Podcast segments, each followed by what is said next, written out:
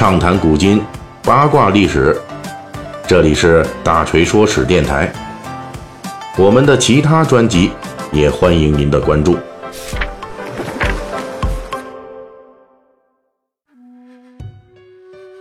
上一期的水浒细节解密，咱们跟大家聊了聊水浒传中不受待见的这个团练史，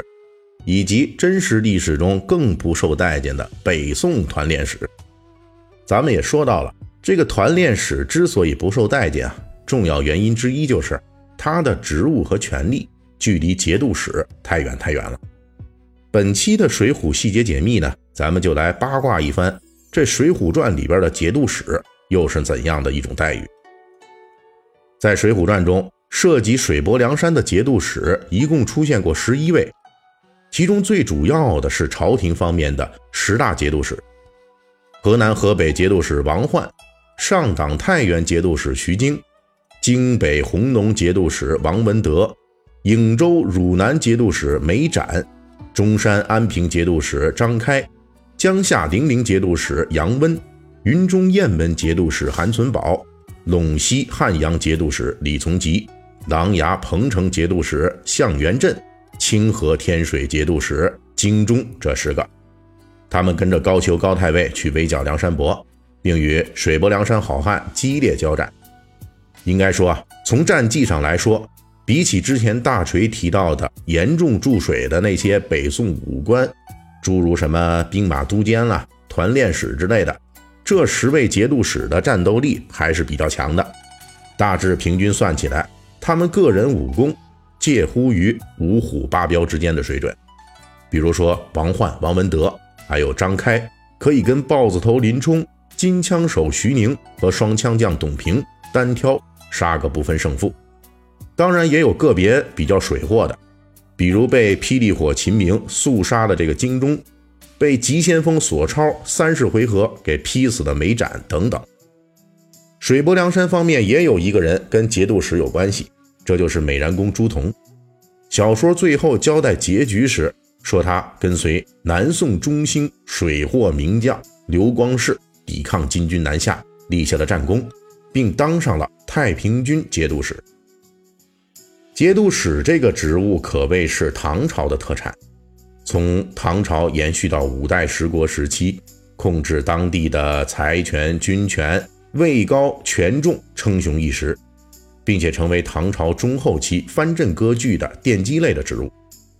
这个职务啊，第一次出现是在唐睿宗，就是武则天的儿子唐玄宗他爹，出现在唐睿宗的时期，大概是公元七百一十年，历史上的第一位节度使出现了，他叫做薛讷。光说这个名字大家可能不太熟悉，大锤往下说您就知道他是谁了。这个薛讷就是评书、话本、小说中的著名武将薛丁山的原型。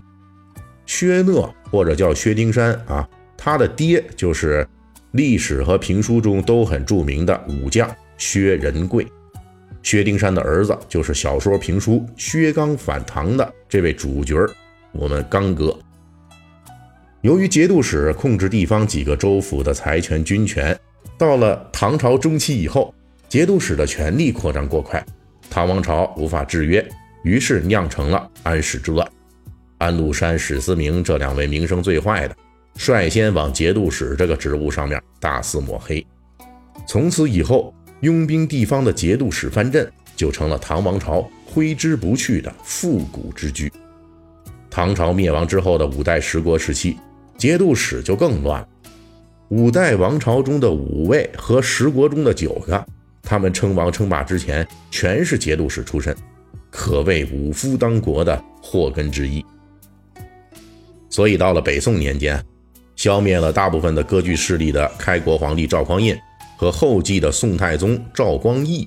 前赴后继的削弱和撤销节度使的各项权利。具体的招数有三个，第一招就是历史上赫赫有名的杯酒释兵权，也就是给那些有实权的节度使们提供高官厚禄、美女、金钱，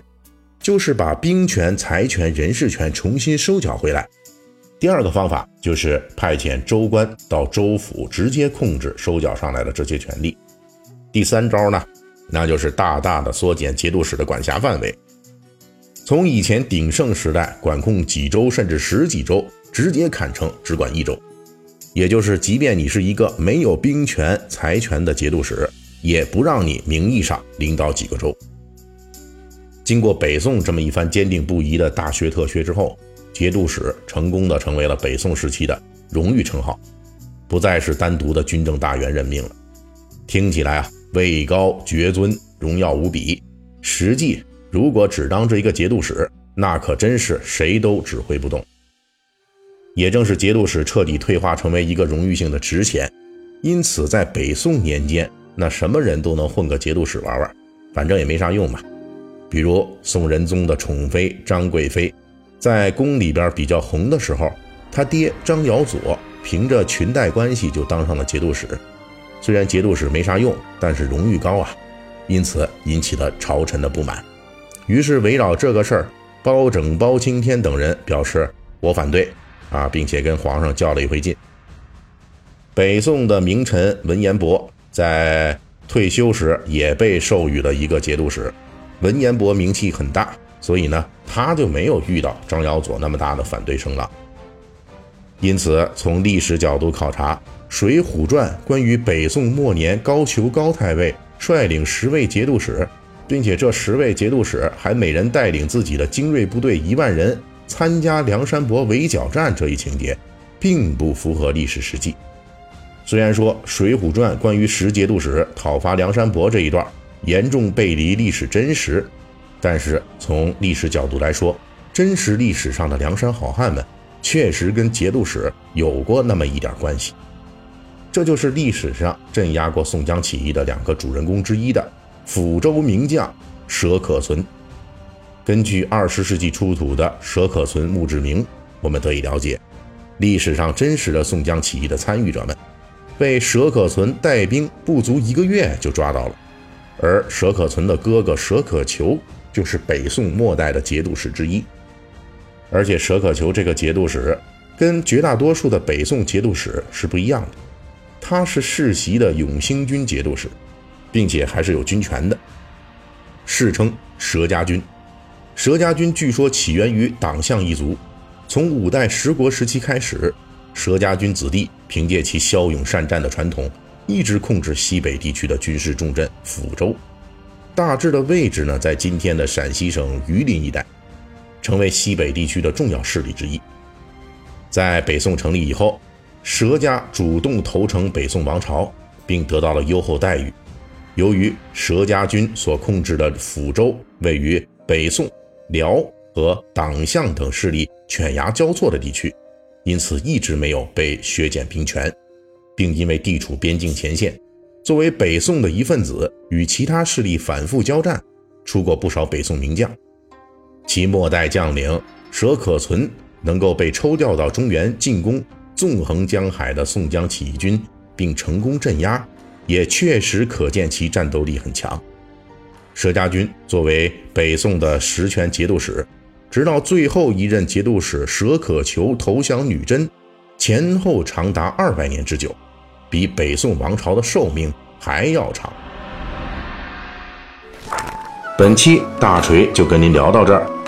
喜欢听您可以给我打个赏。